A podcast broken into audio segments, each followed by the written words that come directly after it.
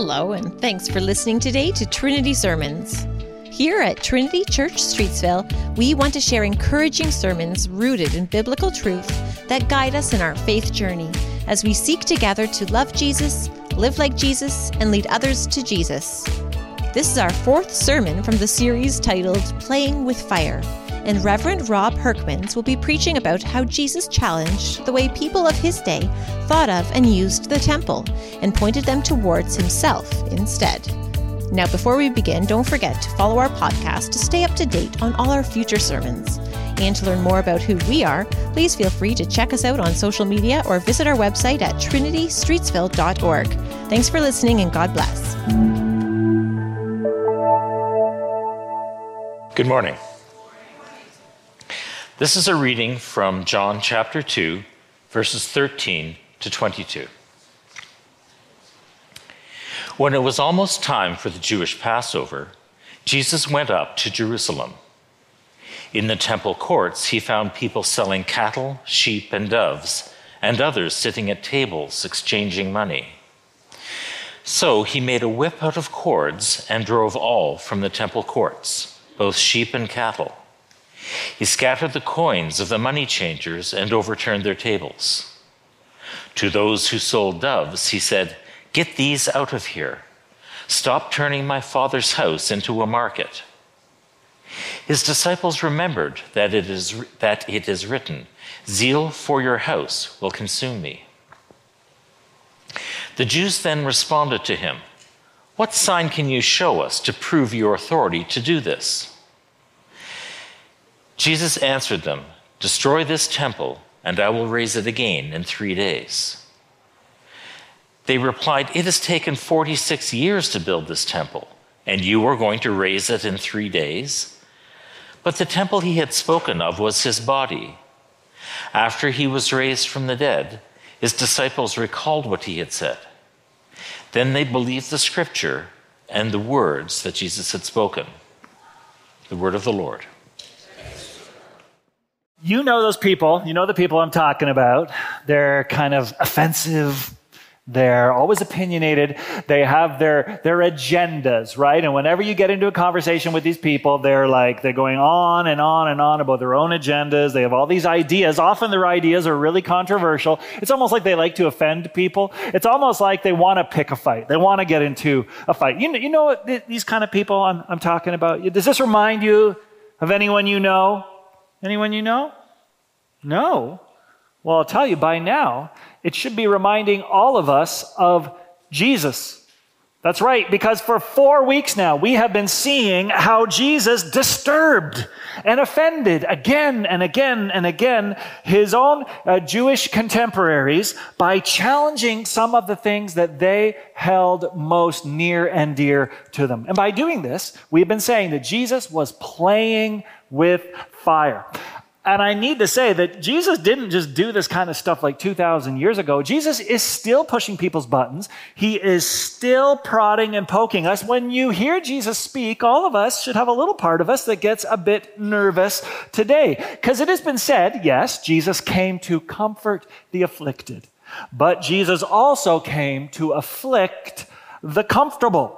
So let me catch you up where we've been and I'll explain what I'm talking about. Four weeks ago, three weeks ago, we started with this topic how Jesus set fire to one of the most sacred symbols in all of Judaism, which was the idea of the Holy Land itself. I mean, talk about playing with fire. This is a hot topic even today, the Holy Land. But Jesus audaciously claimed that the true definition of home for God's people. It's not some piece of real estate located in the Middle, Middle East. It's, it's not this like this little piece of geography. No, home is truly found in a person, and that person, according to Jesus, was him. And so Jesus was actually constantly challenging people to release their hold on their possessions, especially their most valued possession, which of course would have been the land, the land. And say, say to people, he would say, find your most treasured possession in me.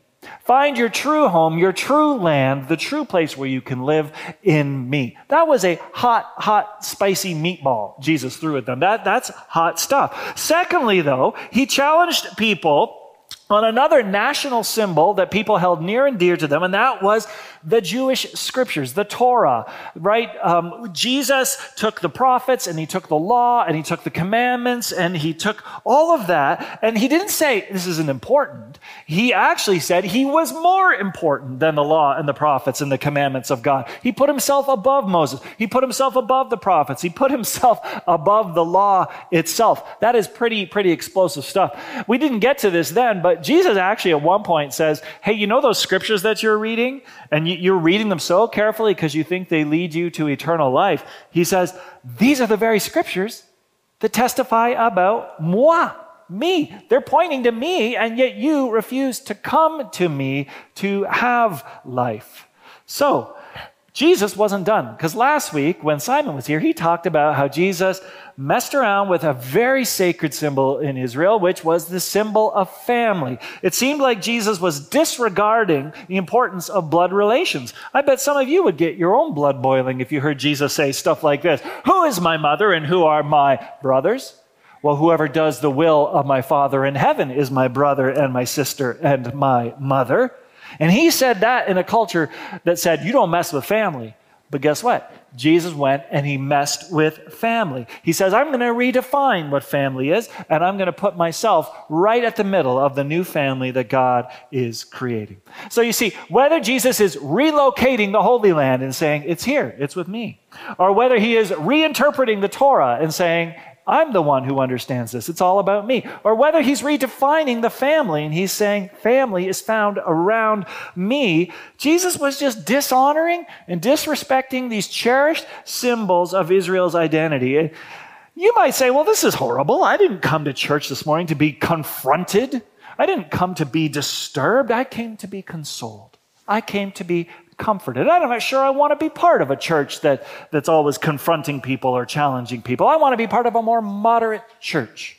You might say, but I would say to you, actually, you don't want a more moderate church. You want a more moderate Jesus because Jesus played with fire, and there's no way around that. But here's the thing Jesus knew that he was incendiary. Jesus knew the things he uh, were saying were going to ruffle people's feathers.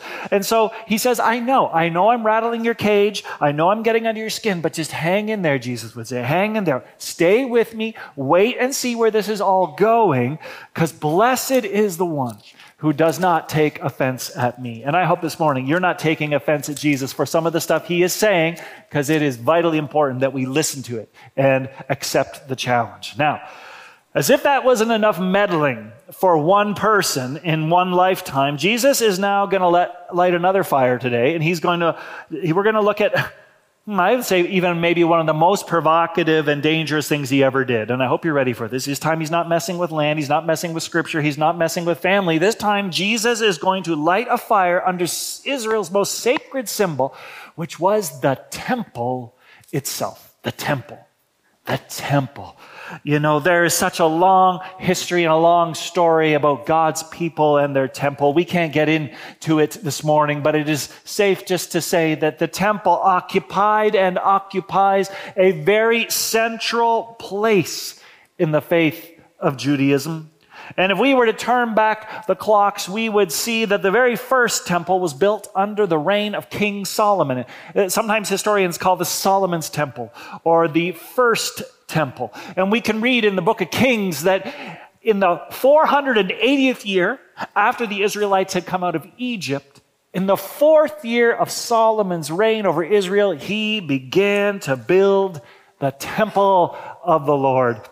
And even though this temple Solomon was building was relatively speaking smaller than the one that would eventually take its place, it was still ornate. It was still amazing. It was made of expensive woods and cedar, and everything was overlaid with gold.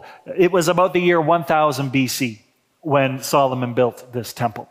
But then, 500 years later, the Babylonians came in and destroyed it. It was, needless to say, utterly devastating. Jesus, however, lived in a different period of time. Jesus lived in what we would call the second temple period. Because Israel, yes, made a few attempts between the years 500 BC and Jesus' day to rebuild that temple. But it really wasn't until King Herod came along. And I've told you before, King Herod had this thing about building projects. And he rebuilt the temple into what we would now call the second temple, the second temple period of time. And this temple, I mean, it was glorious. I don't know if it was Herod's ego that made him do it or if it was his desire to kind of appease the Jewish people who he was ruling over and curry favor with them. But this temple would have been one of the great wonders of the world in Jesus' day. The construction began 20 years before Jesus was born, and it took a total of 84 years before the temple was fully complete. So during Jesus' day, the temple was not even complete yet, although it, it already looked just so magnificent. For Jews, what was the temple about? First of all, it was a place of pride. This was where the kings of old were connected. This is where Israel's history was found. This was their identity. This temple had been burned down and rebuilt and reclaimed and fought for. It was a symbol of national pride. Israel and the temple, they just went together. Hard to imagine one without the other. But not only was it a place of pride, it was a place of pilgrimage. Every family in Israel, it was hoped in their lifetime would make a trip to the temple, and some went many times to the temple for special events and for special celebrations. And it wasn't just Jewish people who journeyed to the temple. The temple was supposed to be a house of prayer for all people, for all nations, and all the nations would stream to visit the temple. It was a place of pilgrimage, it was a place of pride, but it was also a place of pardon.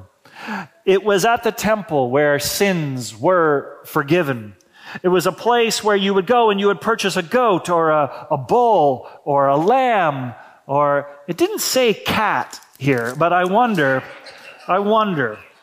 And anyways, you would, you would take those things to the temple and you give it to the priest and the priest would sacrifice it right in front of you. Sounds horrible, sounds gory, but the blood of the sacrifice would flow over the altar. It would pool around you. And, and through that spilling of blood, you experience the forgiveness of your sins again and again and again. But most importantly, the temple was a place of God's presence. The temple really was seen as God's earthly home. It was where his glory, what the Old Testament calls his, the Shekinah, the presence of God would dwell in the temple. It, the temple was thick with God. Sometimes we call churches the house of God. Hey, everybody, welcome to the house of the Lord. But no, no, no. The temple was in like a whole nother category altogether. In fact, we're told that when the first temple was constructed. At one point, fire descended from heaven and the glory of the Lord filled the temple. And the priests couldn't even go in the temple because God's glory was just so explosive and radiant in there. It was truly understood as God's dwelling place on earth, his special home. It was where you went to meet with God. And even today, millions of people flock to Jerusalem on trips and tours to see this place, including many Christians, right? Because they see the temple as a place of pride, as a place of pilgrimage, of pardon, and yes, even God's presence. So, some people believe that the temple is the real home of God. They do. Some people still believe that one day God's people are going to take back control of the Temple Mount.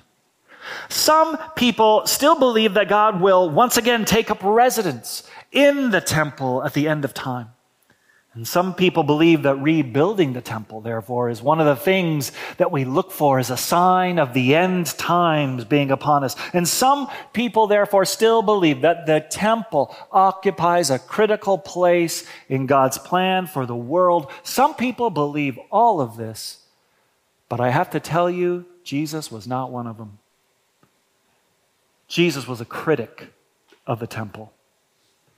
And he believed that Israel's fixation with the temple was not going to lead to their salvation, it was ultimately going to lead to their destruction. And anyone you can imagine who takes a position like that at a time like that was taking their own lives in their hand. They were playing with fire. It all comes down to that story we were reading this morning. It's a story that actually appears in every one of the Gospels, so we know it's pretty important for understanding what Jesus was up to.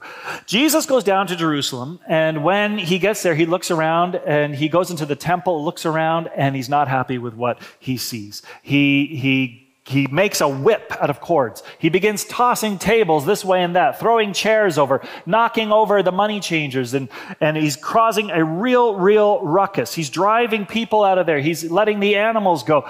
Now, you, it was almost like he was trashing the place. You might say, Rob, watch your language. Surely Jesus was not trashing the temple. In fact, in my Bible, yes, in my Bible, it says Jesus cleansed the temple. He was cleansing the temple. Now, this is important for every one of us who reads our Bible to figure out what Jesus was doing in that moment. Was he cleansing the temple? Was he cleansing? If you think he was cleansing the temple, then, then maybe your view of Jesus is like he is Mr. Clean right? He's a nice guy who loved the temple and just wanted to clean it up. He wanted to get the temp- temple back to its former glory. Let's get this commercialism out of here. Get these guys out of here. Let's, let's get this temple back to the way that it should be. Is that what he was doing? Was he cleansing the temple? A symbolic cleansing? If you think so, I want to challenge you to think again because that is not what a lot of scholars think Jesus was up to that day saying, Oh, guys, let's get out of here, let's clean this place up. Jesus, rather than enacting the cleanup of the temple, many people think Jesus was enacting the destruction of the temple.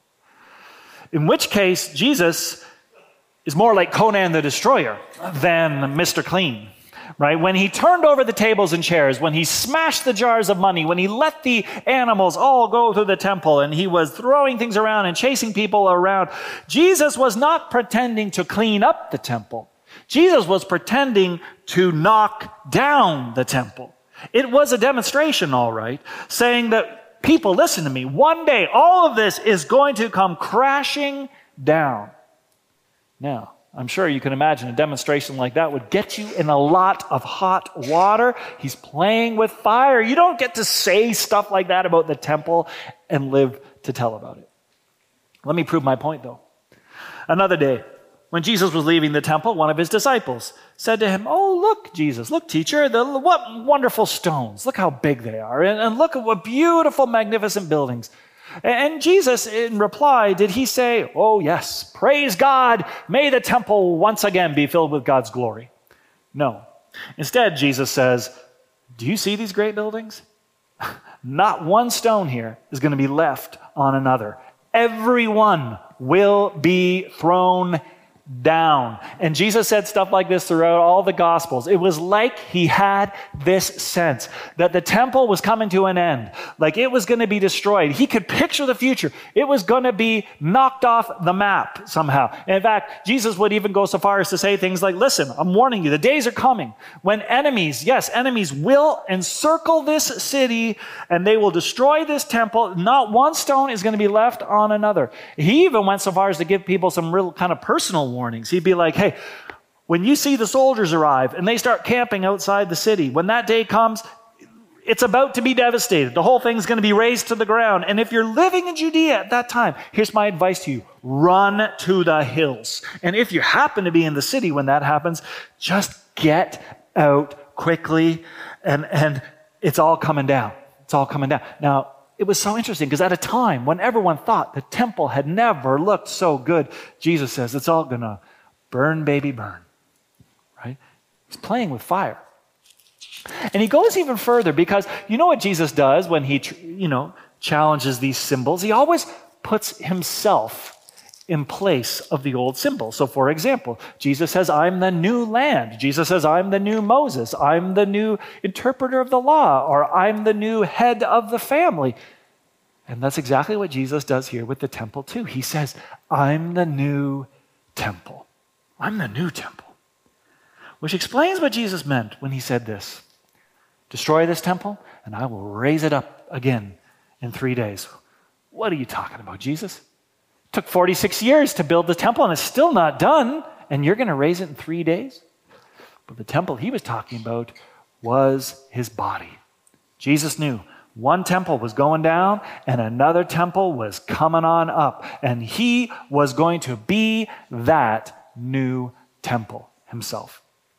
If you go to Jerusalem today, you will see these, these massive stones that make up the western wall of the temple. They've been precisely cut and positioned, they're, they're, they're magnificent, creating tremendous, strong, strong walls. With that in mind, it changes how you hear things like this when Jesus said, Hey, have you never read the scripture? That the stone the builders rejected is going to become the cornerstone. You might not get it because we're living 2,000 years later on the other side of the world. But in Jesus' day, when someone came along and talked about a cornerstone, what he's saying is, I am the rejected stone, but I will become the new foundation for a new temple that God is building.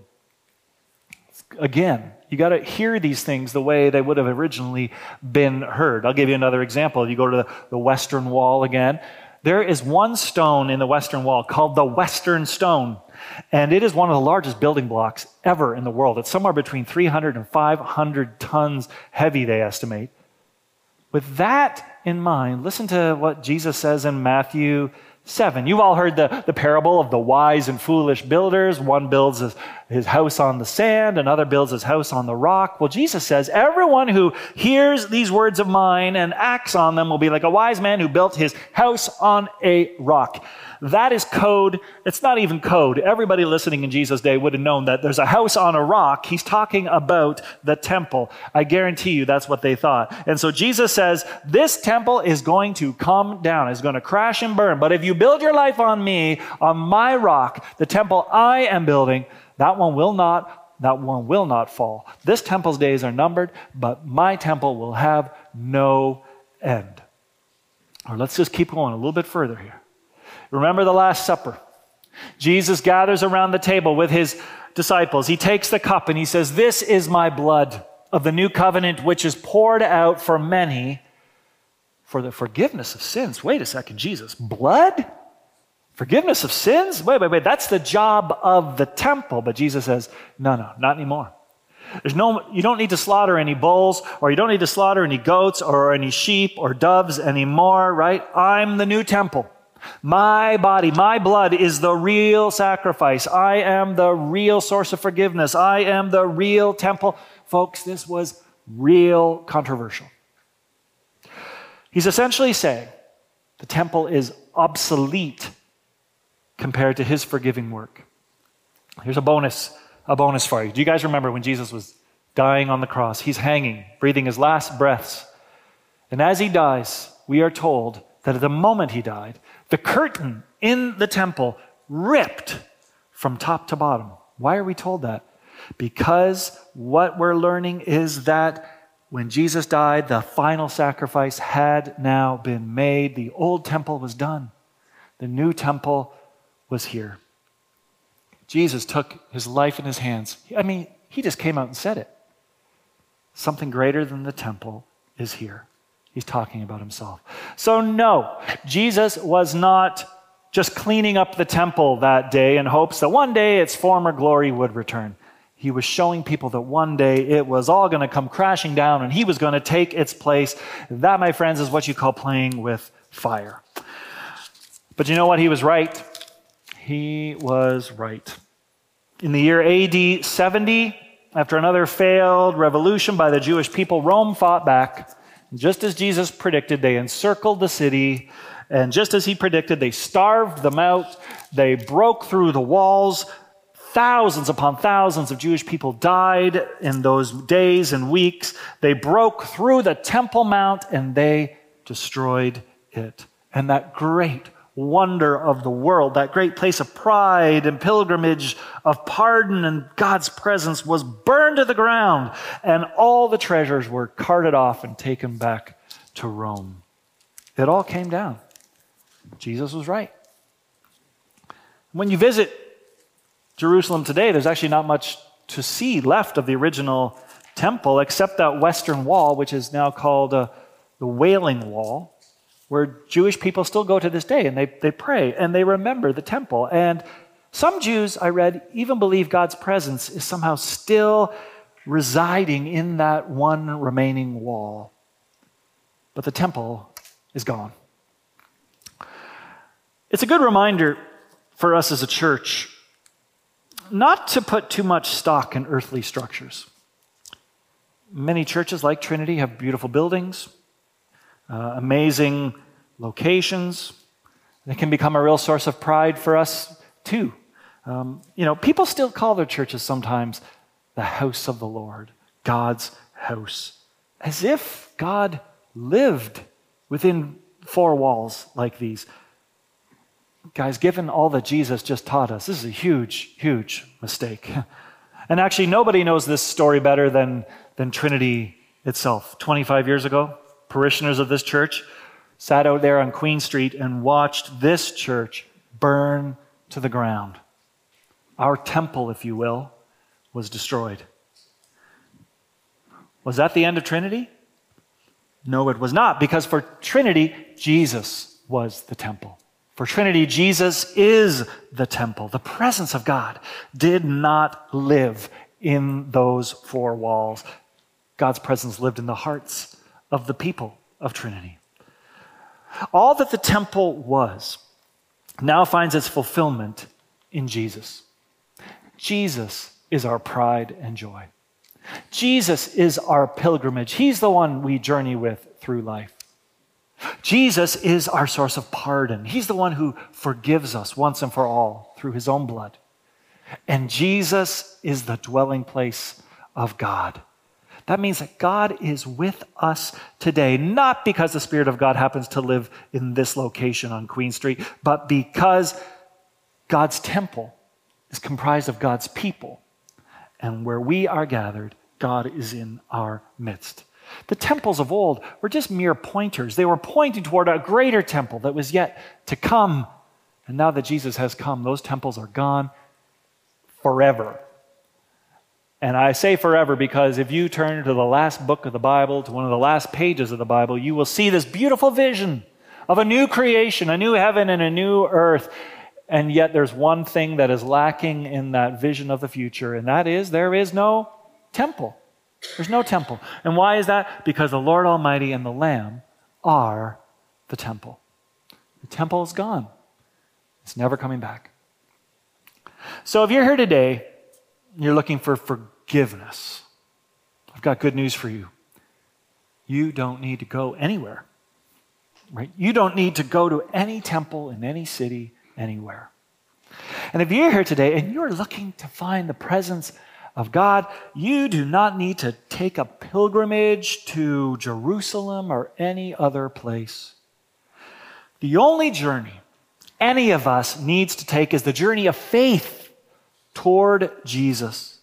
And the only pilgrimage any of us needs to make is the movement of our heart toward God. That is how you go to the temple. You move toward God and you journey with Jesus. Thanks be to God. Amen. Thanks so much for listening today. It is our hope that you enjoyed this message and were inspired by Rob's sermon. And if you enjoyed the sermon, please take some time to rate our podcast so that we can continue to better share the good news with others. And don't forget to come back next week for our final sermon in this series. Today's sermon was taken from the January 28th, 2024 service at Trinity Church Streetsville in Mississauga, Ontario.